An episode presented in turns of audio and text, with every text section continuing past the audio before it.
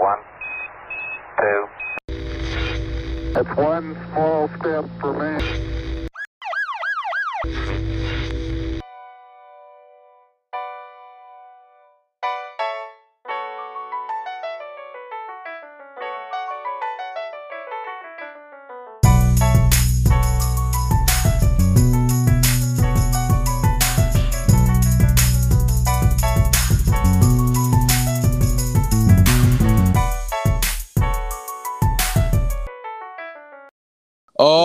Alrighty, welcome back to another episode of Without Boundaries. It's your host DB, bringing to you another new co-host. Go ahead and introduce yourself to the people, my man. What's up, everybody? This is Tyrone Harper, good friend of the Dakari Branches. Love to, I'm happy to be here for sure. Uh, talking. So let's let's talk. Let's go. Yes, sir. Yes, sir. T says LaFleur.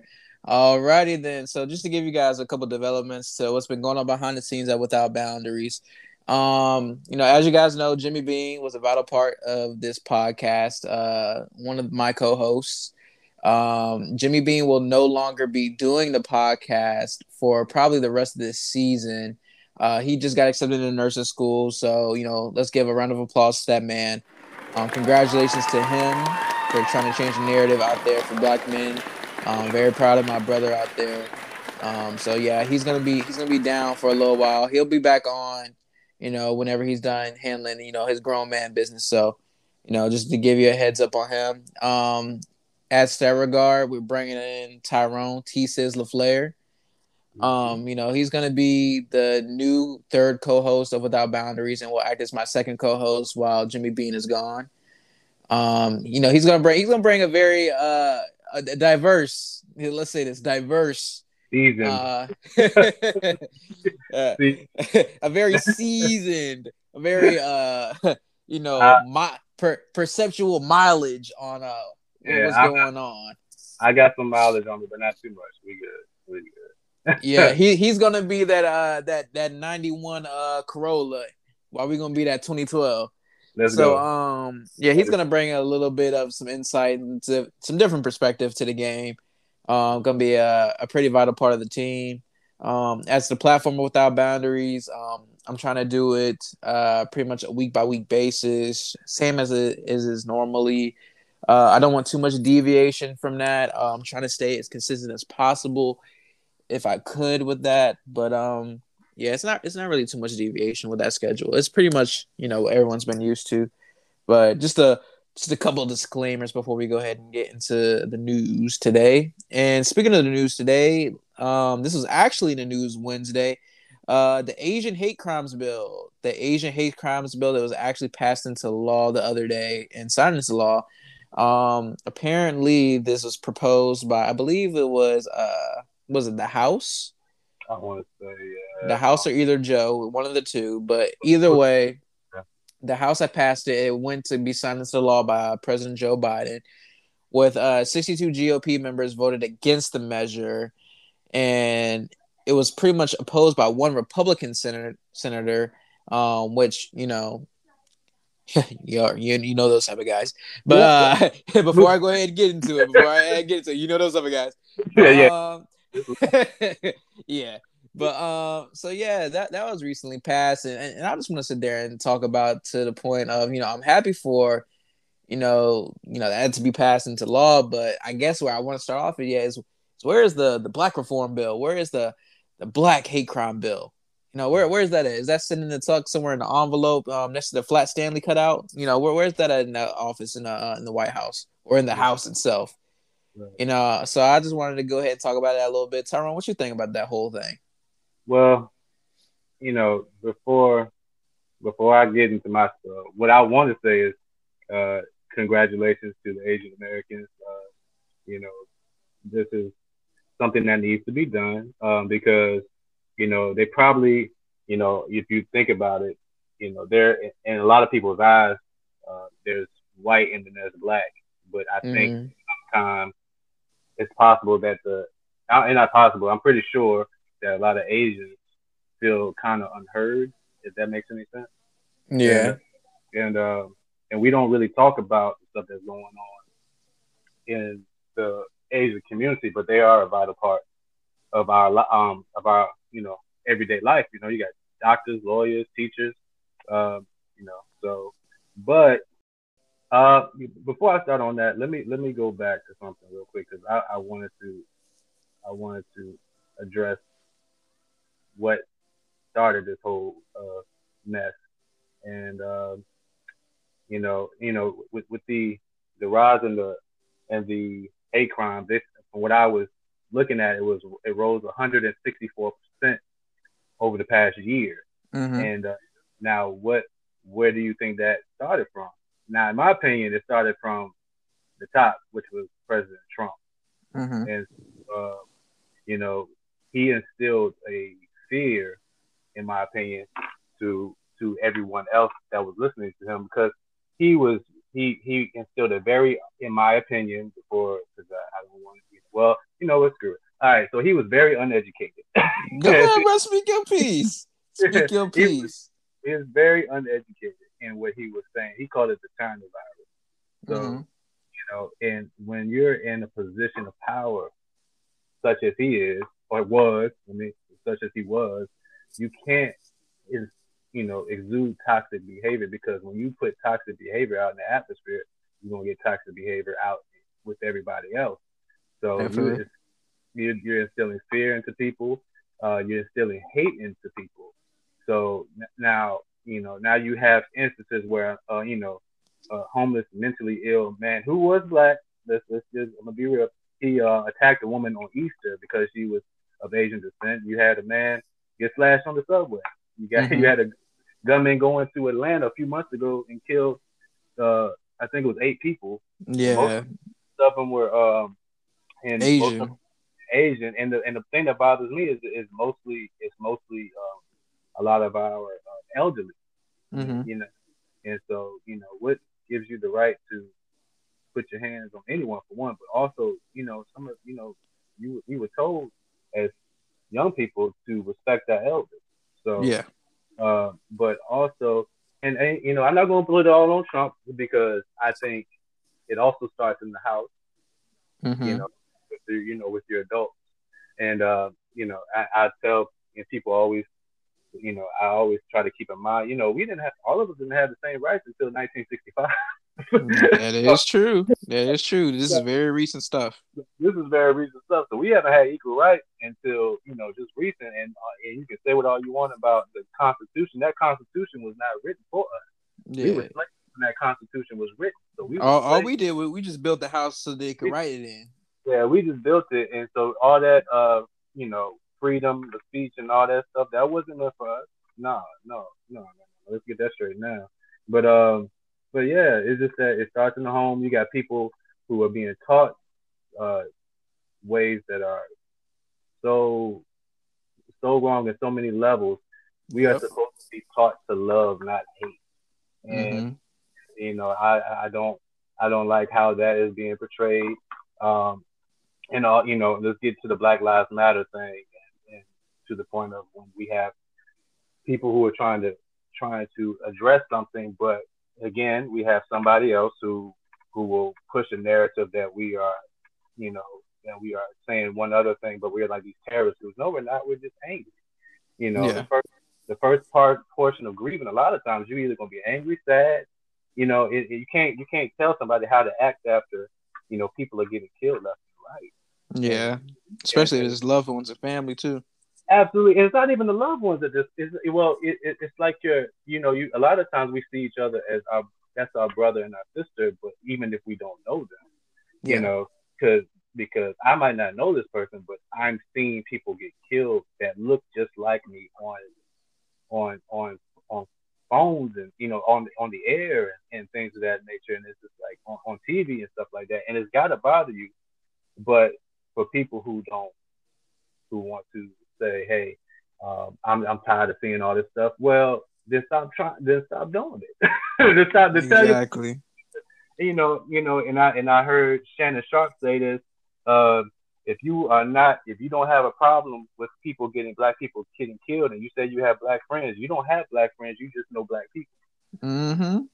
So you know, if you if it's not bothering at this point, uh, you don't you don't know black friends, and I and I'll say that to the Asian people. If it's not bothering you that these Asian people are getting hurt and these Asian people are getting killed, uh, these elderly people, it doesn't even it doesn't even have to go to Asian. Let's talk about just people in general, man. It just if you're not having a problem with seeing elderly people on the ground just getting hurt, uh, you don't have a soul. And I'm sorry to say that, but you you really don't have a heart. Um, it, and it's and it's sad to say this, but but yeah, man, I, I, I'm gonna let you I'm gonna let you go ahead and, and talk. But uh, yeah, that, I said my said my little piece right there. so. no, you good, man. But no, I, I definitely understand that, and like like you were saying in the beginning too. You know, um, shout out to you know the Asians who got this crime bill passed and stuff that you know is a, it's a big one for them and everything, and I'm mm-hmm. happy for them. But you know, like I said, my discrepancy has come like you know, of course, Asians are grouped in the minority and seen as the minority, even though they're not. Well, I'm not even gonna say they're not treated that way, but they're not as treated as harshly or badly. I feel like that. You know, there was always some sort of prejudice against them, but it wasn't to the degree of Black people's before this coronavirus stuff. Um, I feel like it definitely did increase during the pandemic, you know, as to, you know, the forces that were at power at the time, you know, calling it the China virus and the Wuhan virus and all this and that. Um, you know, granted, you know, no matter where it originated, it's still not right to sit there and basically be, you know, prejudiced and racist against a, a group of people. Mm-hmm. Um, so I think that you know it's it's very good that they got their just desserts with this crime bill. Don't get me wrong. Yeah. My discrepancy. I, oh, go ahead. Now I was going to ask you a question. Now, do you think that is because uh, we are more outspoken than the Asians are? Because a lot of times Asians don't say much when something's going on. They're just starting to now voice it because they're because I would say uh, that the one who got beat in the you know on, on Easter by the black mm-hmm. homeless mentally ill man. I think her daughter was the one who saw it and she was the one that kind of spoke out. So I think a lot of times too, these Asians, uh, excuse me if I'm if I'm saying it, you know, you know politically incorrect or anything like that. I'm, I'm saying Asian. If um these people who are um saying and not getting their voices out there heard because they're not saying it. Mm-hmm.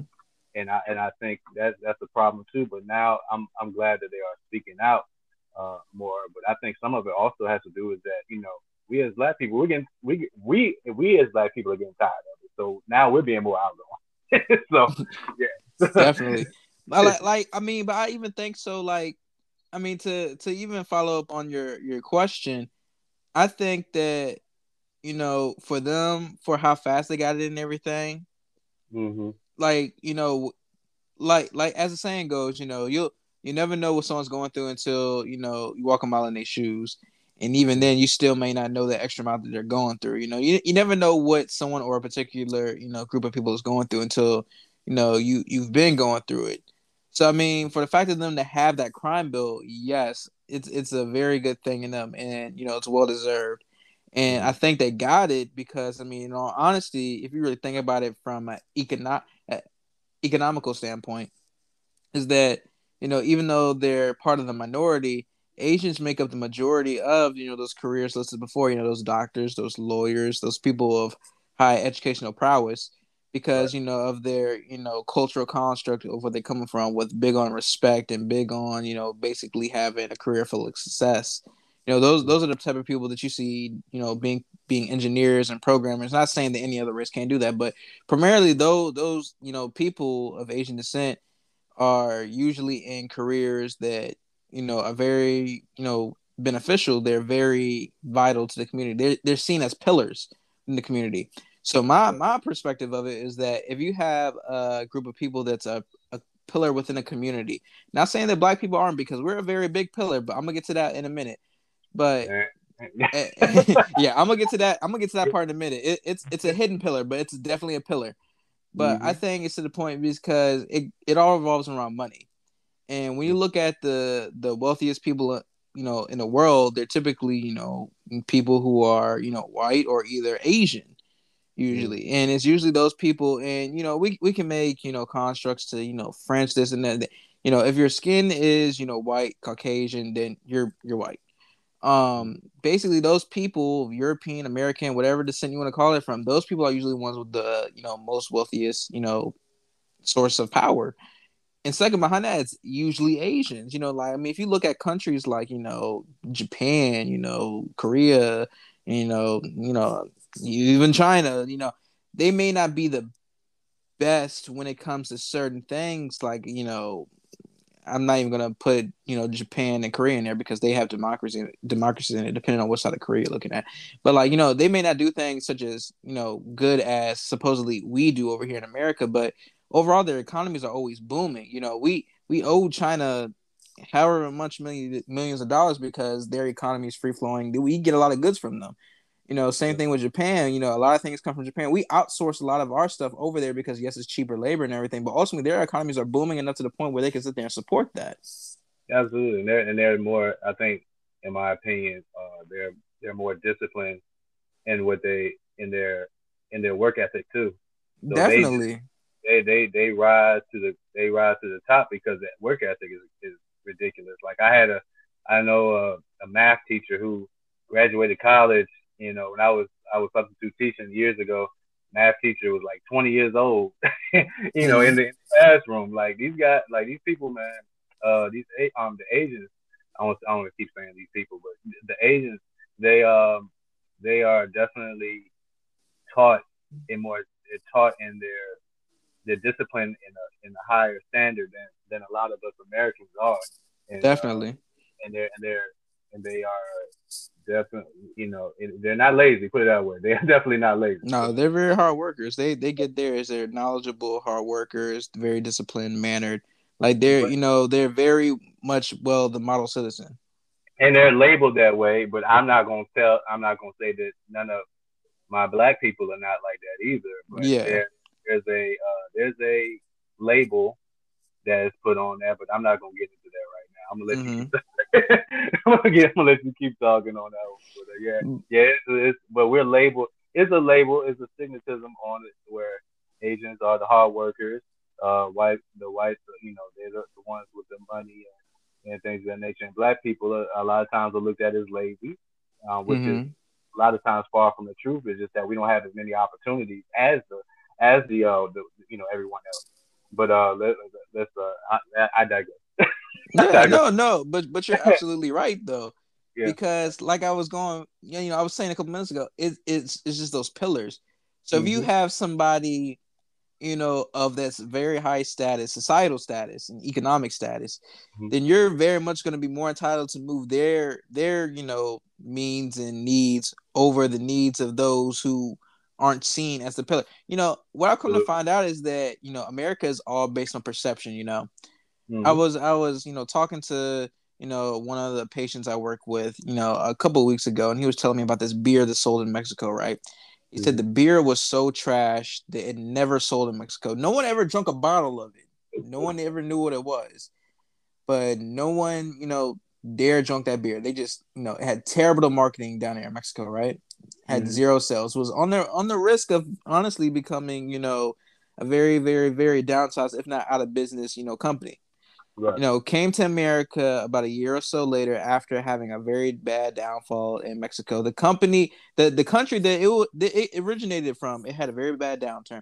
Came to America, changed this whole marketing scheme, and is now a very, you know, I'm not gonna say popular because I don't think it's popular beer. I forget the name of the beer, but I know if I if it wasn't it wasn't you know one of those household beer names, I know it won't that popping. But mm-hmm. it came over here, it started making sales, and it made enough money to stay afloat and you know, have a booming, you know, beer business in itself.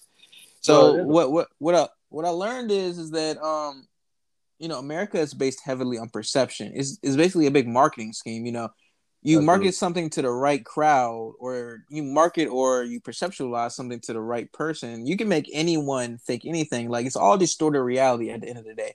And what I think that what we got into at this point in the country is that we have you know illusions and we have delusions you know. We have you know very much two sides and honestly three to four sides of one story. And you mm. never know which side of the story is the correct one. And you know on our half as you know black people you know we you know especially because we've been down low for so long we never have our stories perceptualized in the right manner. You know it's mm-hmm. always seen as violent always seen as you know crying wolf or always seen as someone you know well, they're just crying about this again and all this and that, and oh, that they'll be fine. I think that we've gotten to the point now that because we've been so mistreated and we've been so downplayed and we've been so basically stump spit on and all mm-hmm. that, you know, above is that people don't give us that that energy anymore because we're not high on that totem pole anymore. Perception wise, we're not high on that totem pole anymore. Now, granted, we built up a big part of this country, yes. You know, we Right. built up a lot of part of the government. We built up honestly, and if you guys want to sit there and fact check me, you can go ahead and fact check me if you want to. I, I don't care. But I know for a fact we didn't came up with majority of the inventions that we use today. Black people Man. came up with this. You know, For the sure. building that that you know House and the Senate, you know, do their business in. We built that. I'm pretty sure we actually, not even gonna lie, we rebuilt it after it got burnt down by you know European white people back in the day.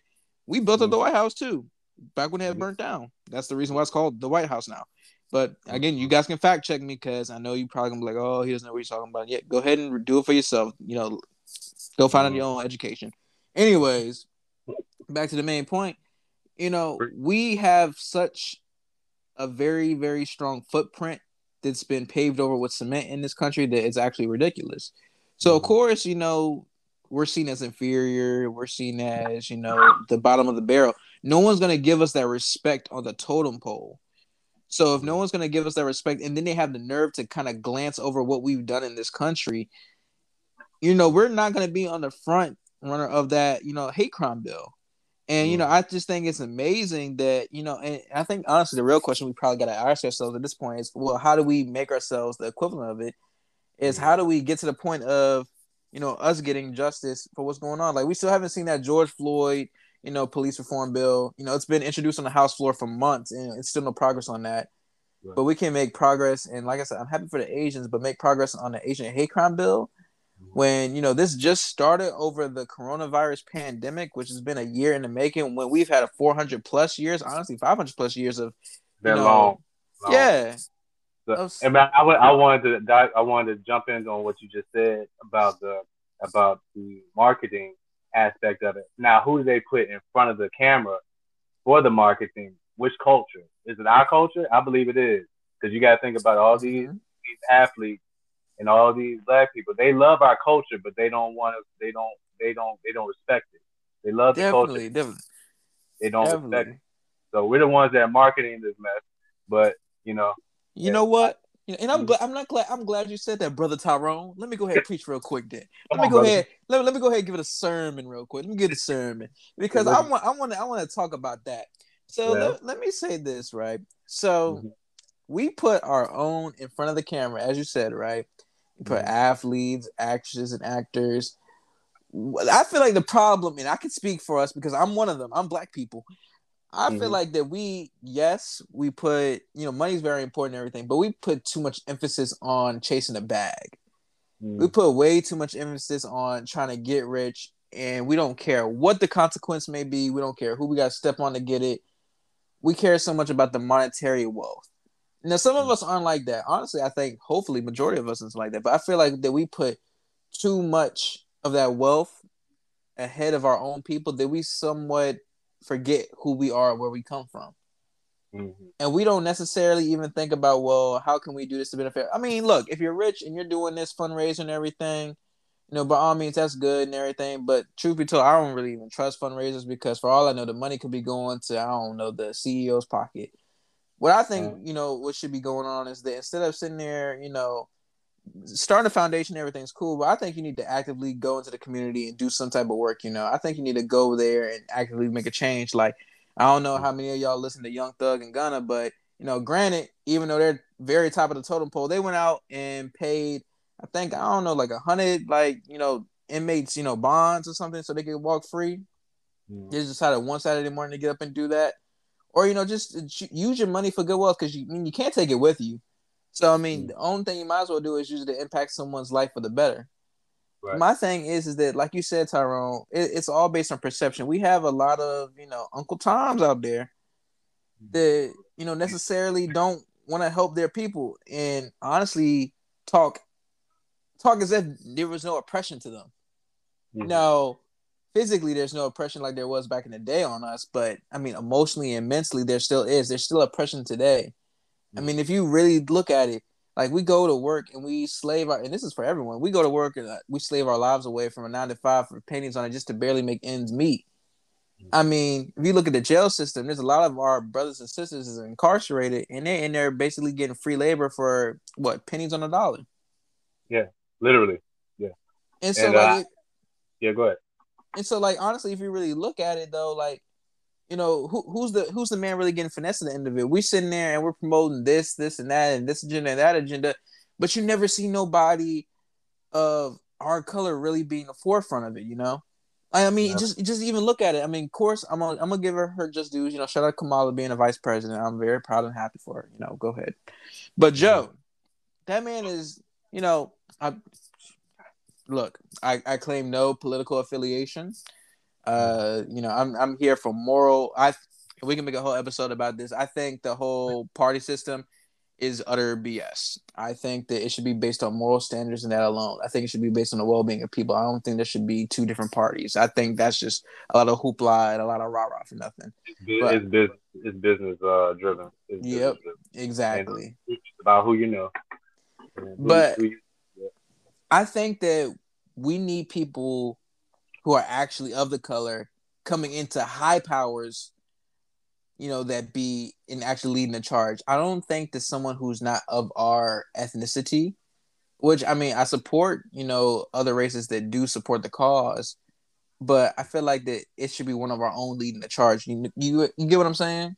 yeah, absolutely. And, like uh, not just being an athlete or actor or actress and speaking on it, but actually actively leading the charge. You know, like back in the day, and you know, I'm gonna let you speak real quick, but I actually got a really good point to lead in onto that because I feel very strongly about the leadership we have now versus how it was during the 50s, 60s, and 70s. But I'm gonna get into that in a minute. But I'm gonna let you go ahead and speak real quick. No, I was to say, um, well, there's a couple factors that can that you're that you're talking about where we need somebody in that seat, but a lot, but you also got to realize too is that that got to be open for us too, because Yeah. you have people who are above, and I'm not just talking about you know in politics. I'm talking about just in any job that you want to get to. A lot of times you have these uh, this, um, these uh, Caucasians who Mhm. have lived uh, generations. Of, they're they're walking into money from generations of you know of their own wealth of people you know of their families, and they keep a certain set of people around them, and they don't want people to to budge in on that. They really don't want people in their in their in their in their circle that they Mhm. don't know. And a lot of times they they they are around other um, Caucasians. Now every once in a while somebody else will get into it. Uh, you know, you have your Michael Jordans, but I don't even want to get into that. Michael's my, my boy on the basketball court, but business wise, that man um, it's a different story. I, I just I just disagree with some of the things he's done. Yeah.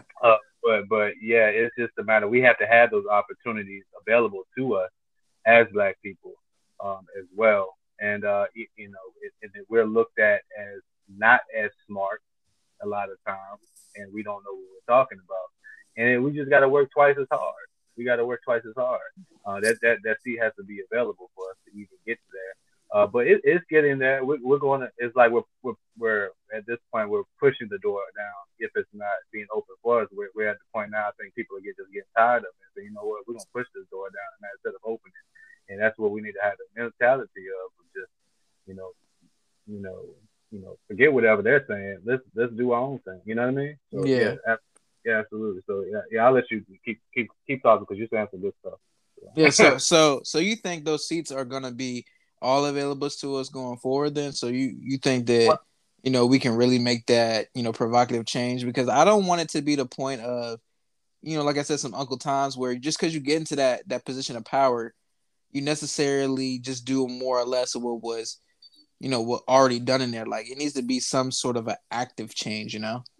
Absolutely, and, and, you know, and it starts with the person too. But at the same time, you know, you can only you can't morally change somebody. Like they Yeah. gotta do that themselves.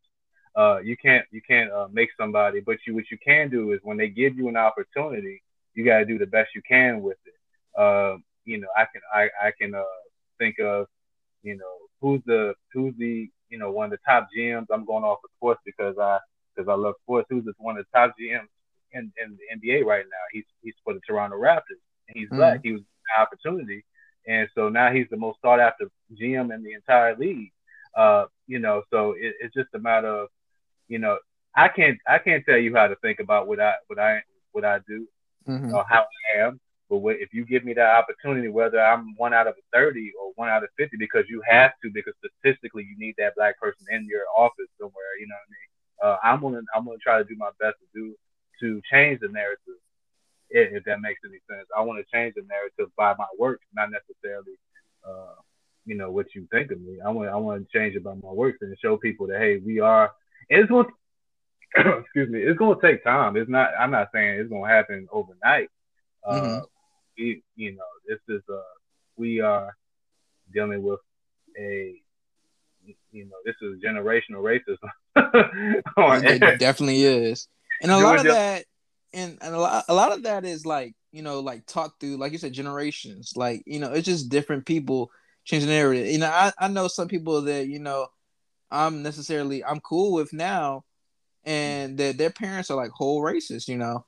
And you know they they said that you know look I, I don't even want to be bothered with them da da da da da you know case you know matter of being stuff like that so I feel like you know even if you don't intentionally try to teach your kids that just by like the culture that's like you know we were talking about earlier like black culture is starting to just take over everything Mhm. and honestly i just feel like the way that everything's trending now like regardless of the fact that it may be you know everything's gonna i feel like slowly kind of like you know um, filter itself out you know it's Mhm. still gonna be pockets of it here and there but i don't think it'll be as big you know as it is today or as it once was Yeah, we're knocking it, yeah, we're knocking it down, like I said. But we, you know, with the, um, you know, there, there's there's talks of a black Superman.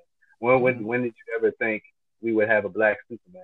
never Uh, e- e- exactly. So, and then you got, you know, these, these, you know, I'm just going to go to kids. They got these characters. They have these people that they can actually look up to, uh, and say, "Wow, he looks like me." I can, you know, you know, my, you know, people's, my nephew's favorite superhero now is Black Panther, and you Mhm. know, I'm pretty sure it's because, you know, wow, that's somebody that looks like me. They got, you know, superpowers. You know, that, that you know, what I'm saying. So it's just a matter of uh, you know, perception. We we're going we we knocking some some doors down, and hopefully, you know, people that are behind us will have more opportunities and more things to look up to as role models. I mean, shoot, I would have never thought I would have seen a, a, a black president in my lifetime when I was in I was school, man. Until and I thought, who was Barack Obama? Who, who did he come from?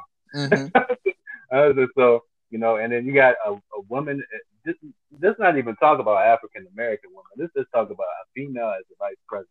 Yeah, Mhm. um, let alone of, of the African American, um, you know, with some African American descent from, uh, you know, as the vice president. Uh, you know, we can talk about what they've done. We can talk about, you know, later Barack Obama, but just think of the, the impact that has on a, on a child to see, wow, I have somebody that looks like me in there. So if he can do it, I can do it. So it just Yep. change, and it gives them the motivation to say, you know what, I don't care what you say.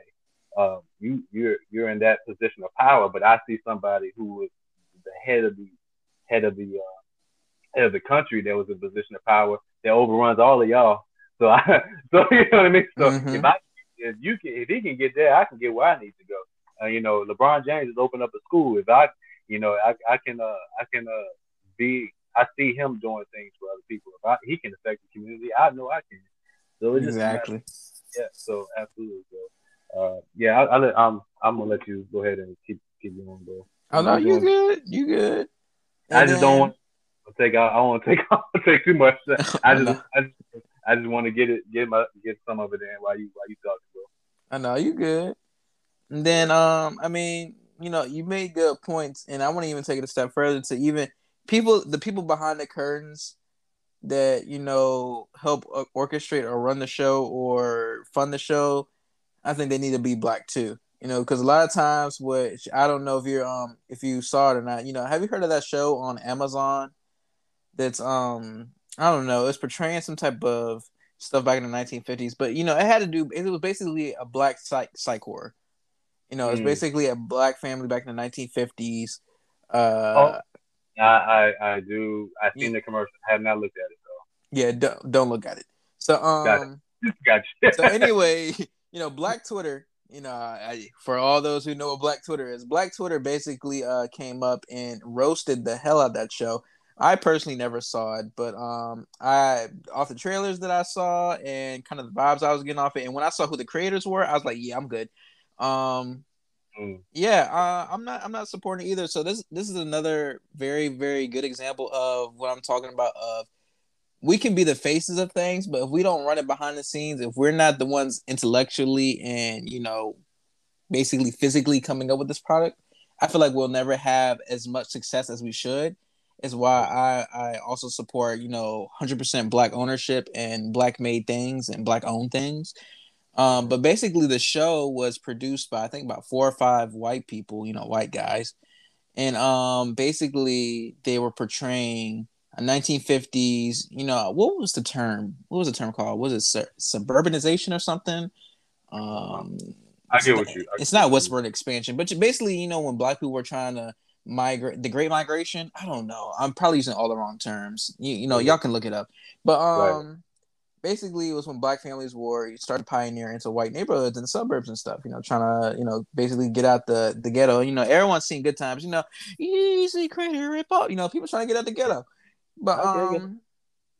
You know, stretching is super heavy. But um, you know, hanging in a job. But you know, all right, let me get back on it. But um, you know, yeah, basically, you know, a black family was trying to get out the hood, go to white suburbs, boom, and the show is basically about all the white people getting very, very, very, very, very upset at the black people for trying to even have a basic, you know, way to live or have nice things, and it's basically bringing back the the horrific and showing it graphically, you know, times of you know very very high racial tensions. And it shows basically back black people dying and getting killed and tortured very brutally Mm. and it's um to the point of where you know this show is on amazon i think it got pulled off amazon and Wow, really? yeah, I think it got pulled off it, and they pulled all the advertisements on it because essentially those people, the creators of the show, those those white men I was telling you about, or you know, I don't know, they're all white men, but I know they're all white.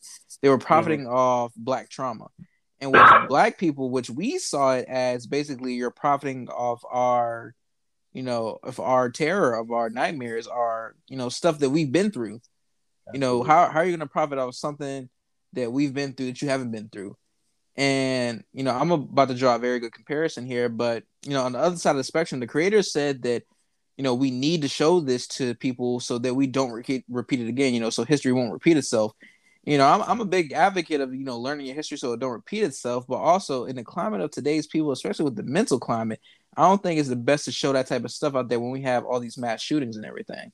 You know, that's, that's just spurring ideas for those people, especially, you know, with all the racial, you know, pocket groups that we've had pop up with the Proud Boys and, you know, the KKK being out there and, you know, the Oath Keepers and all those people. I don't think it's a good thing if we have, you know, that type of, um, you know, that type of, uh, I- I'll say inspiration out there for them to go off because Absolutely. essentially they could use that and be like, "Well, I saw it here." You know, it's, it's the same argument that you know was made a couple years ago. You know, play, kids play vi- you know bad and violent video games. They they turn out bad and violent, right? You know, so so obviously, you know, pe- you know, people see you know violent, you know, disruptive and mutilating, you know, shows.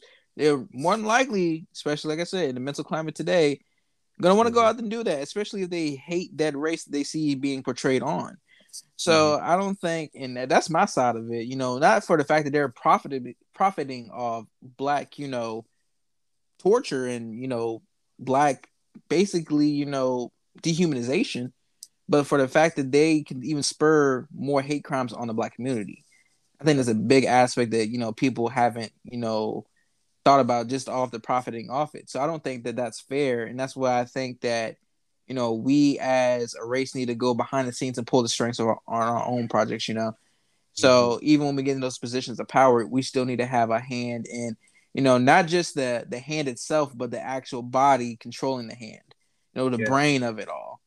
And going back to drawing comparisons between that show, you know, Jordan Peele came out with, you know, Get Out and Us based on black, you know, it's not black psych horror, but you know, black um I guess you can call it suspense or you know, it, it makes you think. But his compared to yeah, his is very yeah, very deep, very meaningful. It gives you subliminal hints to what's going on within the country without splitting in your face. It's making you think. That was just, you know, damn right, you know, basically murder on TV. Right. And so That's that's that's not what we need to see. And I think that's where the lines get kind of blurred because now you're trying to white splain something that was originally ours, you know, just like you know, the culture, you're trying to white splain black culture. And that's, you know, eh, you need to preserve some things where once it originated from.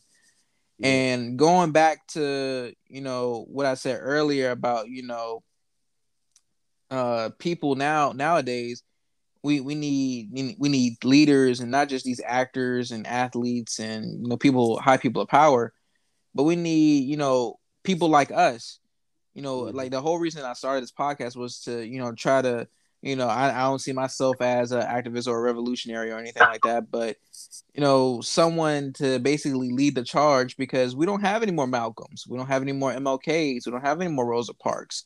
We don't have any more you know what, what what's the guy, other guy name? Frederick douglasses. Um we don't have any more harriet tubmans or you know nat turners. You know we don't have any more of those. We Right. we have people who basically and you know this is probably a very hot take which i won't say it but i feel like as you know time went on and we got desegregated we as black people split into more of a division than anything Mm. and I felt like during segregation that segregation as a whole was bad. I don't support it or anything. Just to make that abundantly clear. The point of segregation that I'm trying to hone in on is not segregation itself, it's the byproduct of the segregation. I don't support segregation. Let me just make that perfectly clear and state it again. But I think that during the time of segregation, we as black people were honestly more strong knit and tight with one another than we are now. I mean, if you just look at it from a standpoint, we were more understanding of each other. We owned and went to a lot of our own things. It was a lot less hate, I feel like, back in those days. To I mean, I'm We not were- even gonna say it wasn't even a lot. It was barely any hate between our own culture. You Yeah, know, you, 'cause we were- you- Of each other because of what we were dealing with. Yeah, right. And you know, if you go talk to anyone back in that time, like I talked to my grandparents about it and everything, you know, they they you know could go over to each other's houses, keep the door locked and everything. Wouldn't have to worry about a liquor crime. You know, go over mm. there, wouldn't have to worry about someone about to shoot them up or anything like that. You know, wouldn't have to worry about any gang beef or anything like that. You know, we were so for one another. It was a one big family. The only person that we had to worry about was the policeman or the KKK Mhm. and we were very very very tight knit and i feel like where we started to get more dissected was when everything got desegregated a big win of course for a lot of us but i feel like as the culture for black people it kind of separated us even more like i feel like desegregation brought segregation amongst black people Right. because then you weren't But because then you went from the knowledgeable black man to the middle class black man to the lower class black man.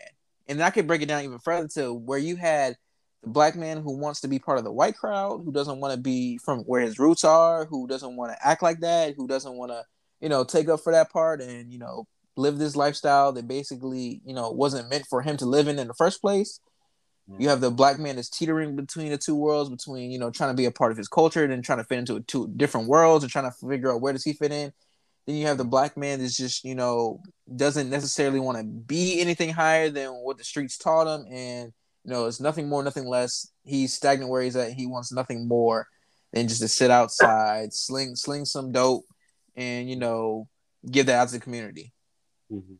Now, granted, Well- that might be his only means of you know money, but still. well, think let's let's let's dig into it a little bit deeper. Why do you think those uh, people saying they want to stay in that white crowd other than the black crowd because they see their way of getting higher is like, oh, I got to get with these white people in order to get higher. You see, this is another thing too uh, with ownership.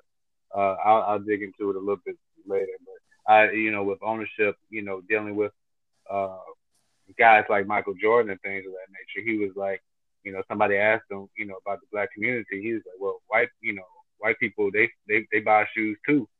So you know, he's you know, you have your own market that you're going to, and that's why it's so important uh, for black people as a whole to stick together and like you said earlier, ownership, own your own thing, and be and be uh, protective of it too, because there have been instances where you they have we have uh, you know had things creatively snatched away from us uh, because you know from from other whites. I can I can go back to a sitcom called Living Single. Uh, the Mm. reason the reason why Friend the show Friends was made was because they they stole the concept from Living Single, and so you know that went that went you know eight years and things of that nature. Friends would not have happened without Living Single. So I didn't even know that. yeah, yeah, man. Yeah, yeah, yeah. That show was based off of Living Single.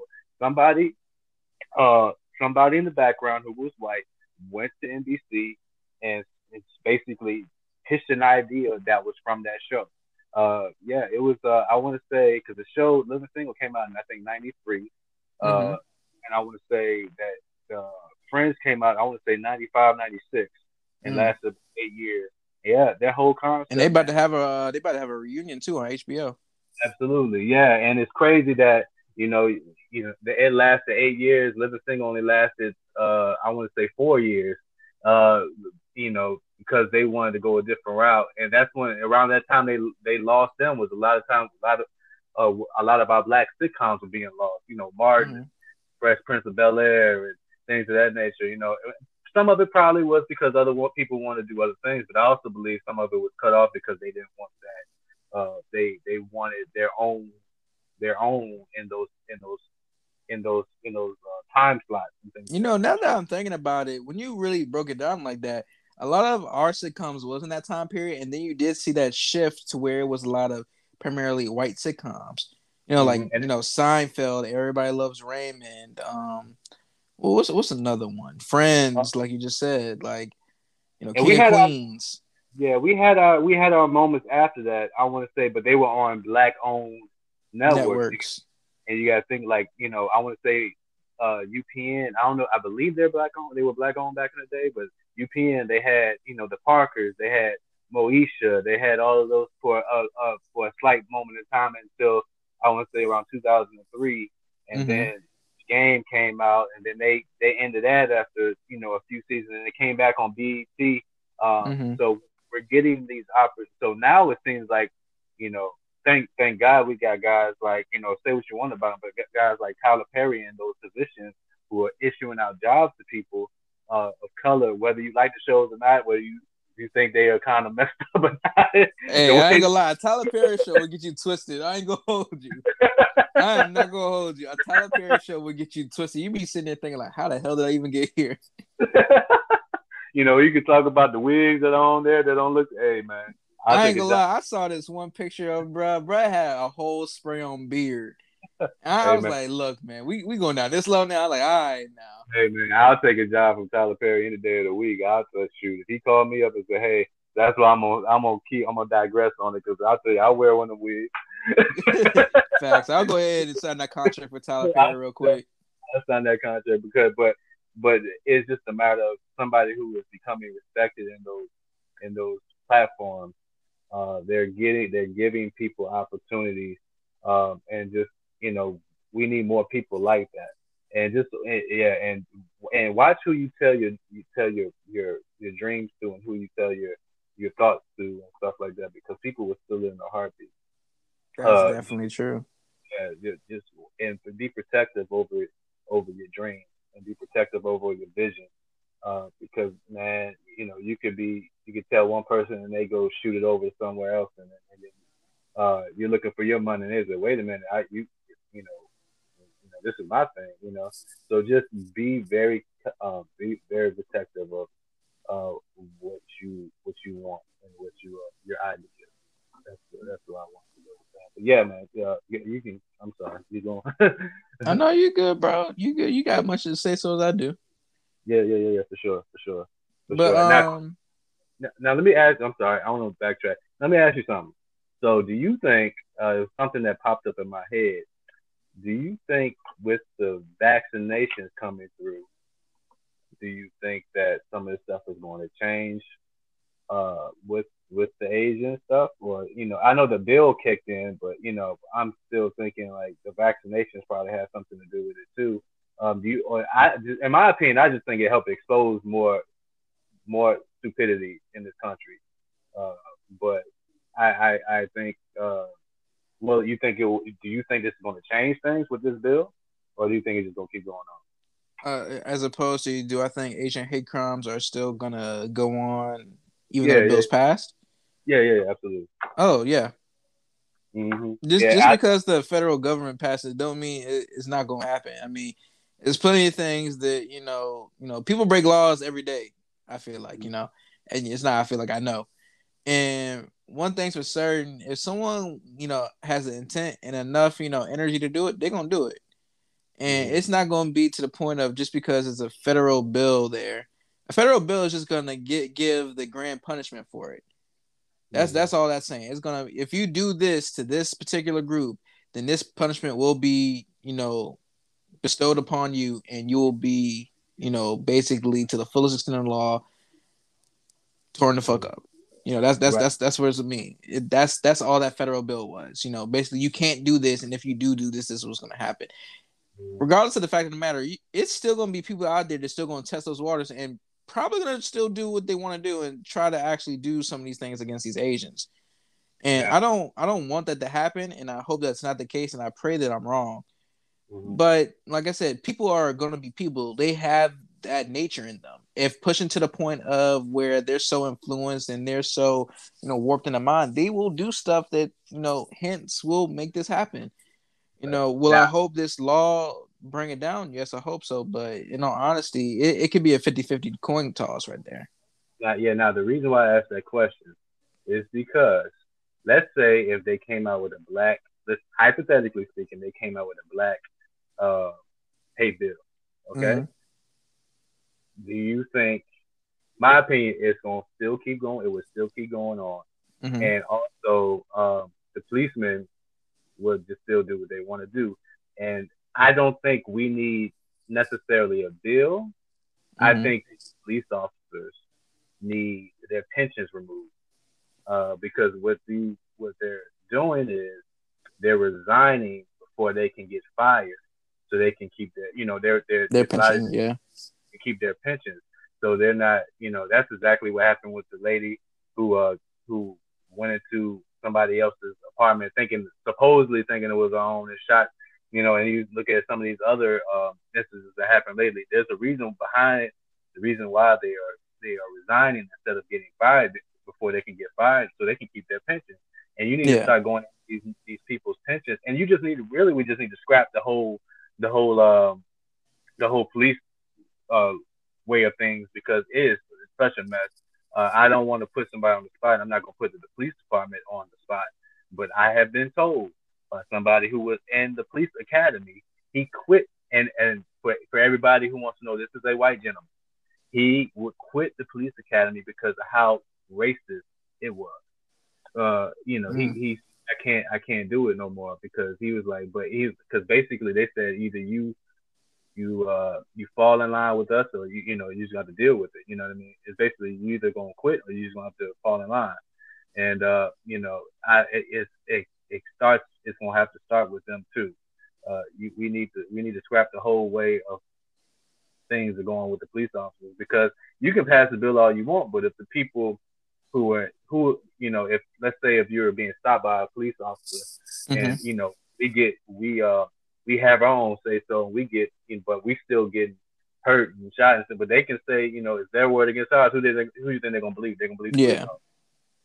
and you know and so no matter what and and, it, and it's crazy to think that this whole George Floyd thing it it's sad to say that we are scared even though this man was found guilty that he still might get off it's sad to say that because we have it all on camera, but because of the the judicial system that is so corrupted, this man still might get off. And he we've seen these people get killed in cold blood.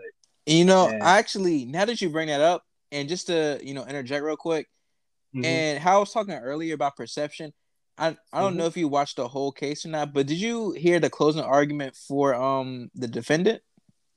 Uh, I read the I read a headline about it. I didn't go into detail about it. Uh, explain. Just, so Yeah. It, just say it just for the people too. So.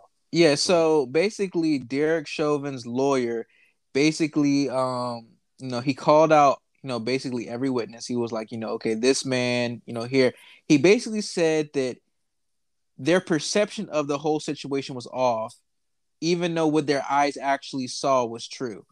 So, say for instance if I, if I was one of the witnesses because I physically saw what was going off, my perception might have been off because of my background and he brought up everyone's individual background. He brought up uh, the the black man who was on the corner. He didn't have a high school education. He dropped out here and he did this here. So his perception is probably off because he's basically poor. Or that, you know, this person who was a paramedic here, they've seen this type of trauma in their life and they've been through this situation. So their perception of it might be this way. He basically said that their perception was off. So that because their perception of the situation was off, that it actually didn't happen that way and didn't even happen to the point where George Floyd was actually killed. So basically trying to dilute the whole, you know, like I said, illusion and disillusion and all that good stuff. Basically creating an illusion that none of it even really happened. I just want to well, throw that out there. Yeah, his job is to try to get this man off, and and he, he he's he's doing his best. But uh, you know, if it walks like a duck, it quacks like a duck. It's a duck. and Mhm. I'm and I you know uh it's just a it's just it's just sad. I, I it that is that's the stupidest. Man, look, when I tell you I saw that argument, I literally was like, so you're basically telling me that like, yeah, it happened, but it didn't happen. I was like, huh? I was like, all right, I, I don't, I don't really know what what that's gonna get you. We had this man strung up on a tree, but it really didn't. It, Yeah, yeah, we, we shot the man in the head, but you know, it really didn't happen. He's still he here. tripped off the tree and fell and got hung himself. That's what really happened. Um, Yeah. No, yeah, he, he just he just fell into a knife in his back. All right. Yeah, yeah, I tripped. Yeah, that's right. Okay. Yeah, whatever. Yeah, who put the who put in it put the knife there? Okay, let's, let's just get, Yeah. let's, let's get that straight. Who put their who put their foot on his neck for one, and said, Mhm. and who called for his mama and said I said I can't breathe several times. For Exactly. eight, eight minutes pleading for his life. Uh, that's that's just ridiculous, man. That's, that's, that's totally ridiculous.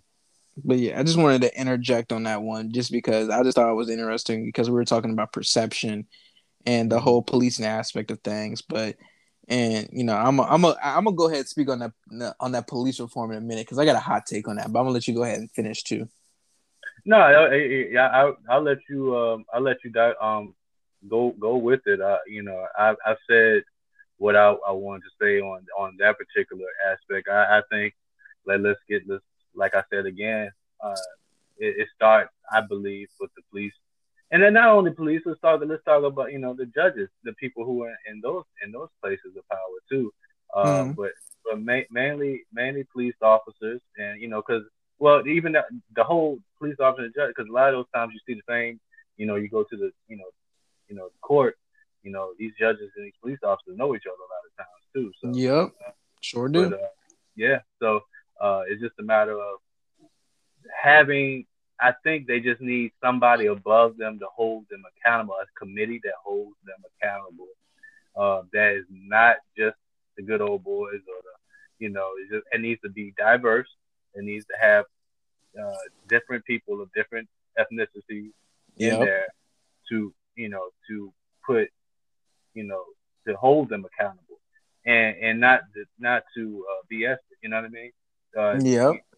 So it's just the that whole this whole thing needs to just be scrapped and and we need to and it's starting to happen a little bit better, but um, the way somebody kills somebody on the street, y- you know, it's the same way they need to be held accountable and arrested.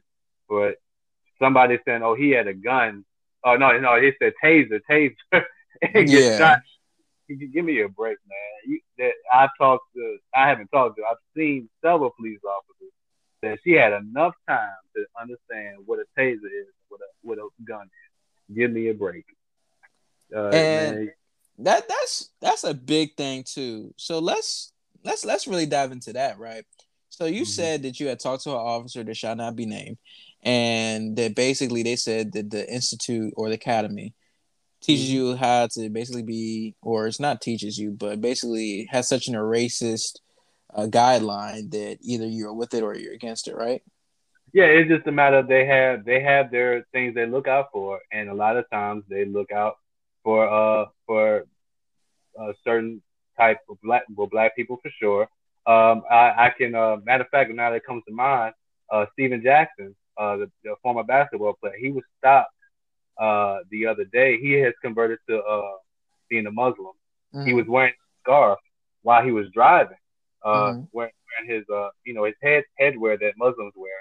Yeah. And so uh, it was a black female and a white police officer that pulled him over. Mhm. And the white police officer had the, the black lady do his dirty work and say, you know, hey, we're saying that you, you know, we're seeing that you have, we're running the license plate saying you got warrants. Stephen Jackson I ain't got no warrants. And he ain't got no warrants. And you can tell in the video uh, from what he was saying, he he was talking to the lady. He could tell that she was uncomfortable with talking to him because it seemed like the her subordinate was the white guy and was making her do making her do it. Yeah. Um, and, and you know, and just because of the way the man looked, It's Yeah. because the headwear he was he head where he was in. If they really knew who he really was, they wouldn't, you know, they wouldn't even thought about, oh, that's Stephen Jackson, former NBA player. And you know what I'm saying? But uh, because he was what he was wearing was his Muslim attire. Mhm. He was he was and he was black. Of course, he was black. Uh, black Muslim. They they they stopped him, claiming he had warrants, which he had none. After about five minutes, they let him go. So, you know, yeah. it's just a perception that they look they look for a certain. I can't tell you how many times I've been followed by police officers who just run my license plate because I was in a nice car uh, and I was black. Um, you know, I don't want to get into my stories of the, the times I maybe another time I'll get into them. Uh, but I've been stopped and I've been my my whole intelligence has been questioned. Uh, And to Yeah. follow up on that, I think that's a that's a really good point that we can get into real quick. Is that you know when it comes to that, I think that, and I talked about this on a previous episode, but I, I'm I'm gonna go back into it.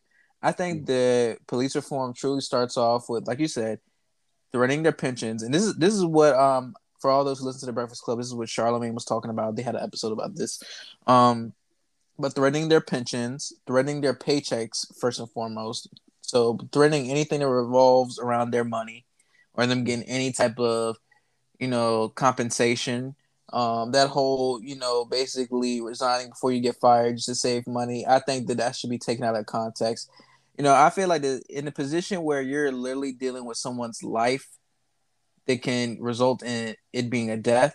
If you go four plus years because you have undergrad and you have basically grad school, if you go four plus years to be a doctor, or you know, you know, three plus years to be a physical therapist, or two plus years to be a hygienist or a nurse, and then an extra amount just become, you know, NP or an anesthetist or whatever the case may be or you know any or even trying to be a lawyer. I think that's like what seven years or something like that? It's, you know total long, together? A long time. those those careers deal with life and death in some way shape or form you can even break it down to if you say well a hygienist doesn't determine life or death db you know how's that? Well guess what? You have something going with your face with those teeth it's going to cause some type of decay in your mouth. You're going to end up with a hole in your mouth that's going to affect one of your nerves. It affects one of your nerves you can end up paralyzed and then boop to boop dead. So um you know like i said it, it, all of it in some way shape or form even as a lawyer you're dealing with the life of someone right? Life or death. Someone could be on death row. You know you're Right. dealing with life or death I Mhm. feel like in a position that deals with life or death. Granted, I know because I just saw, you know, one of the people I used to go to school with got accepted into the, you know, academy for policing. And Mhm. I, you know, I saw that their salary, base salary starting out as forty six thousand dollars a year, which I mean, granted, that that's that's pretty low. But I Right. mean, you know, that, that that that's for them to worry about their money, not me. But Right. um I feel like that if you're gonna deal with someone's lives and basically be the judge, jury, and executioner, which only one man is that, which I don't know who bestowed upon humanity to be judge, jury, and executioner, but it's a topic for another day. But it's only one person that can judge that. But if you're gonna be dealing with that, then you need to have way more. And I think it's only like maybe like a couple months, a couple weeks of Mhm. training in the academy, and then Right. after that, you're basically good to go. Like essentially, it's basically like you know you you could take like maybe a two week course and then boom, you're an officer. The requirements to even become an officer is just a high school diploma. And it, So you don't. Yeah, and, the crazy thing is, man, uh, I, I, I'm pretty sure you know this. Uh, a lot of times they recruit. Uh, a lot of times those uh, the KKK members and stuff, they take those positions of power uh, to be in the um they they recruit inside the police office um in the police academy. KKKs do, and uh, Mhm. they will they will they will put flyers in certain ones they think they can recruit um, inside their lockers and things like that, and, and you know just to just so they can have power like that. And you need to do and these and that's why I said uh, these commit we need a committee who can do background checks on a lot of these people too, um, because there's there's not enough, you know, because that's the you know you're putting you don't know who you're putting a gun in um um who who's getting a gun in their hand um you know doing doing that job. You know you got to be very very particular on stuff like that. Have mental tests have you know you know say psych psych psych tests and things like that man. You don't know who you're gonna have in there. Just just don't. Definitely. you just you just can't have everybody protecting uh so-called protecting us. Uh you know everybody needs to be held accountable in that end man. It's, it's, it's sad to say but yeah they people have gotten exposed um in those in those positions recently. I can't remember exactly who but somebody who was in the kkk uh you know got exposed on social media because somebody recognized him and was a police officer. So Mhm. you just gotta, you just gotta, uh, man, it, it's sad to say that we gotta do this, but and yeah, then and so many of those people who are racist in those types of groups are in those you know positions of power. I remember that you know from my high school i had graduated about maybe like a year or two later. It came out that um one of the the resource officers was actually part of you know i, I forget what type of wing it is you know right left wing uh i think it's what? Right wing left wing? I, I don't know know Mhm. politics is such a such a messy you know business. But basically he was in a group of racist uh people who supported you know white power and stuff. Right, and he was a resource officer in a high school dealing with all ethnicities. And you know that's someone that's supposed to protect them you know if need be if someone comes in that school someone who is basically looked to as you know the protector who's basically a racist. Mm. and you know, like I said, if it was up to me, you know, before I even give, if it was up to me, it needs to be a heavy, heavy, heavy reform in the way that police training is taught. First off, like you said, it needs to be a committee, right? So if it was, if it were up to me, you know, I'd take it back to the old days, back when the Black Panthers had their own, you know, security force. They police their own neighborhoods. Um, you know, like I talked about this in a previous episode. Recently, there was a, a town I forget, but it was in a South American country, um, in a small town. They had their own police force, and essentially, they're you know they elected town members, and they you know basically cycled shifts throughout the whole you know week and months and stuff like that. Or who was going to police the town, and that town had zero crime, literally zero crime. Everyone was he- held accountable for each other everyone, you know, basically kept everyone in check. They policed themselves. They didn't have now, mind you, this is a country down. Actually, it was a not a country. It was a town down in Mexico. I remember it now. And they had zero crime, zero deaths, zero, you know, any type of, you know, interference from any cartel. They literally were self-governed. Mhm. And I'm not, you know, saying, you know, we need to self-govern ourselves, but they self-police themselves. And I think that's the first step. You know, if we're gonna have, you know, I don't know if you've seen that movie Judas and the Black Messiah, but uh, yeah, I had, I was planning on because I got HBO Max and I missed it right when it went off, uh, so I, I'm gonna have to catch it again. yeah, it's a, it's a it's a great movie. It's a great movie. But um basically, you know, it had, you know, and I did my little research at the end. The Black Panthers had their own police force they had within their own communities, the black communities. Mhm. And they walked around, patrol the streets themselves, and you know, crime crime rate was actually down. You know, they formed their own programs. You know, they had an after school program, they had schooling programs, and the white officers used to come to their neighborhoods just to stir up trouble. Now they could have left all well alone, but you know, of course, the you know, it, it's so much fear and hate with you know against us. So you know, of course, they had to stir up something. But I think where we could start to make some reform is stop giving the damn government within whether it be federal or you know local let the let the power be within the people. Let the people elect who they want to be officers. Let the you know we elect everything else. Why, why don't we elect that? You know it shouldn't be to the point where if well if you want to come here and join it you can. All you need is a high school diploma. That, that doesn't cut it anymore. Because you know what's cutting it? Is that those people with those high school diplomas you know are ultimately the ones who are easily approached by those types of you know memberships and organizations who are ultimately racist at the end of the day. I mean you know for heaven's sake you know policing came from slave patrols in all honesty. So you know if you're really being a realist those police aren't meant to really protect us.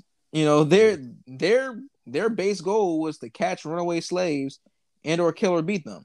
So they really have no jurisdiction in our protection at all. It's kind of the added you know little thing we had up in there unofficially that we just kind of threw in there over the years. But their role isn't even remotely to protect and serve really even though that is the motto but Yeah, they protect they protect exactly. That's why they act the way they do. If you go look up the fine line print they really don't have to protect the service. that's just kind of a, a courtesy measure that they give us to us unofficially.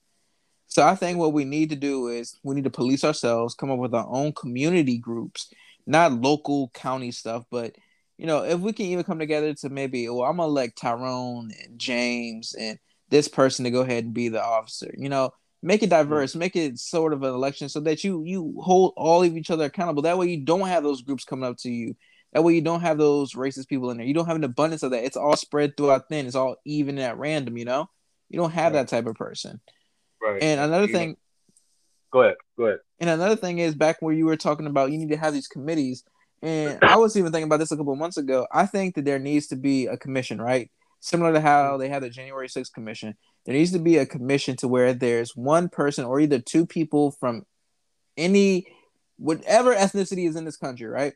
So there Mhm. needs to be two black people, two white people, two Asian people, uh what else? Two Indian people, two, you know, Hispanic people, two, you know, you know, Arab people, you know, basically two from every, you know, you know, ethnicity within this country. That, that makes it up, right?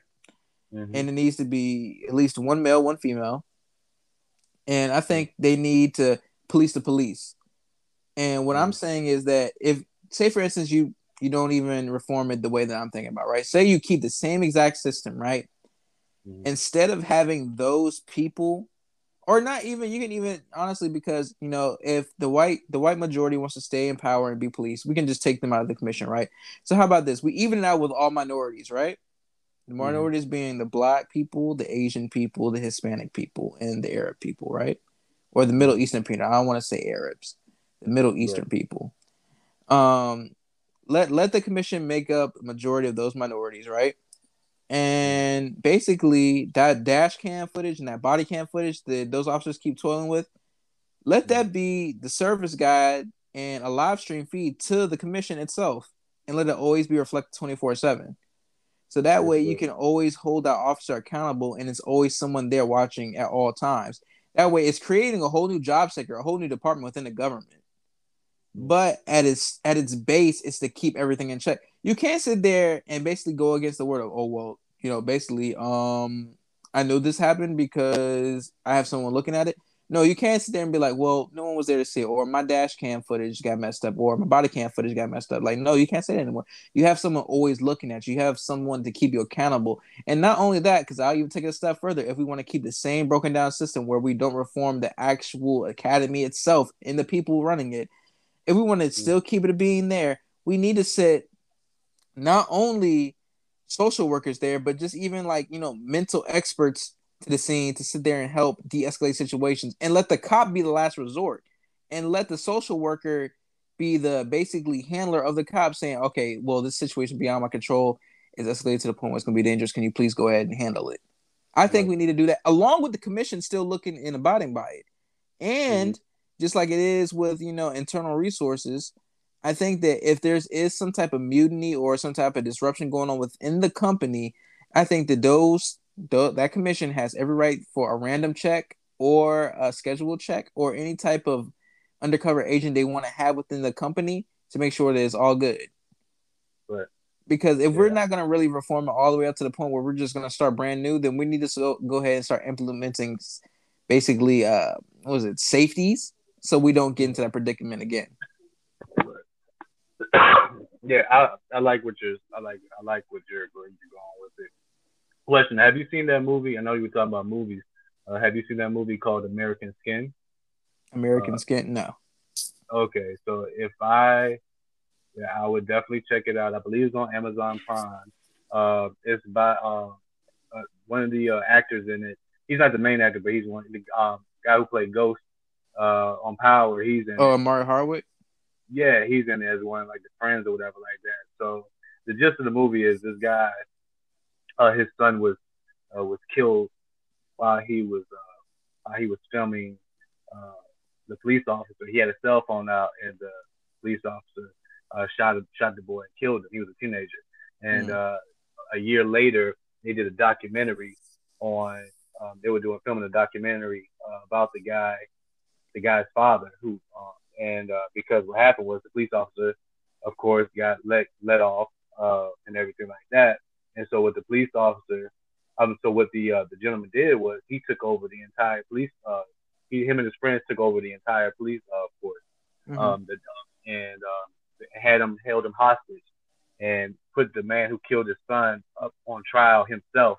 And he had his uh, he had a group of uh, uh, people who were in jail for non-violent crimes be the jury, and he Yeah. and he let and he let them uh, decide whether this man was going to live or die. I'm not going to spoil it, but uh, there was a lot of questions and a lot of dialogue in there that has has never been really uh, presented to the public, like stuff that's been underlying and you know underlying stuff that you know police officers probably you know not probably a lot of them do think and a lot of you know a lot of questions that we have uh, as black people too that we wanted to ask to police officers uh, that that was laid out in the film and I, I, I definitely encourage anyone uh, it now don't don't get it twisted. Now they now if you look on there it has bad reviews. It's from people who uh, if you look at it it's been slandered because of you know certain people who wanted to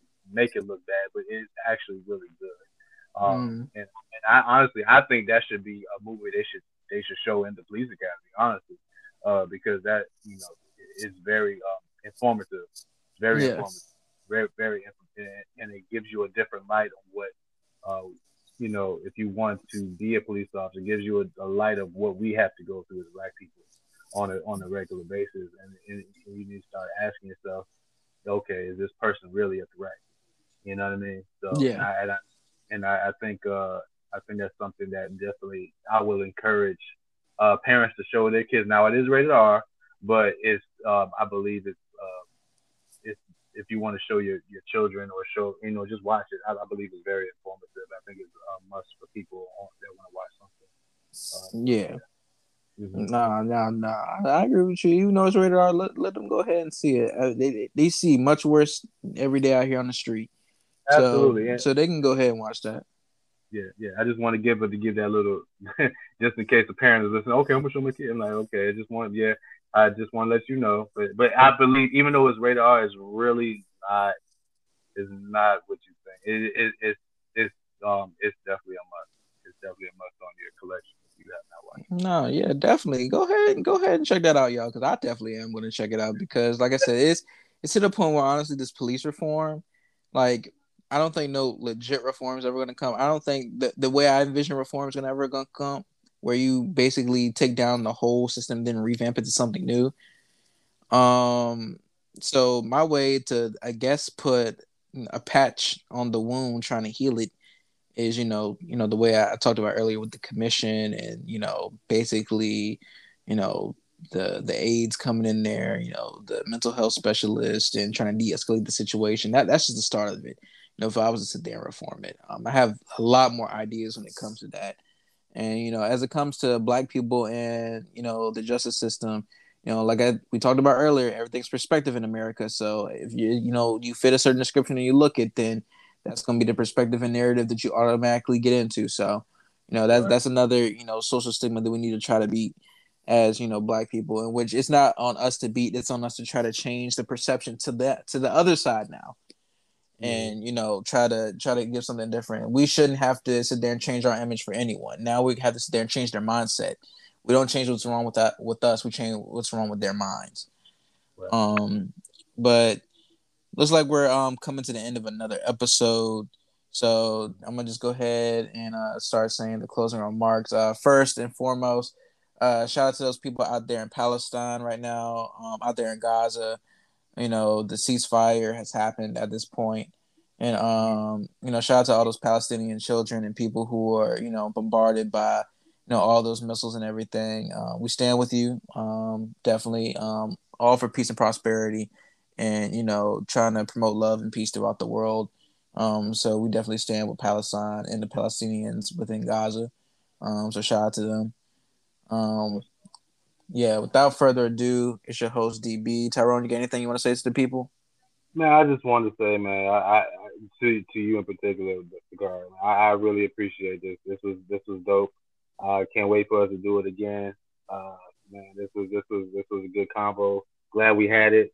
Uh, just to to um for people to start thinking. And this is the main thing. Just want people to start thinking about certain things. You know how people live. Uh, I, you know, get outside of your bubble and and start thinking outside of your bubble. You know, you know, love love one another. Uh, you know, I, I think I think love over hate. That's all I want to say. Just love over hate, everybody. I really appreciate this. I, I really enjoy doing this with you, bro. Uh, Thank you, man. No problem, man. Do it again. We're gonna do it again. Yes, sir. All right. Sir. Without further ado, this has been another episode of Without Boundaries. Until the next go around next week. Catch you on the flip side.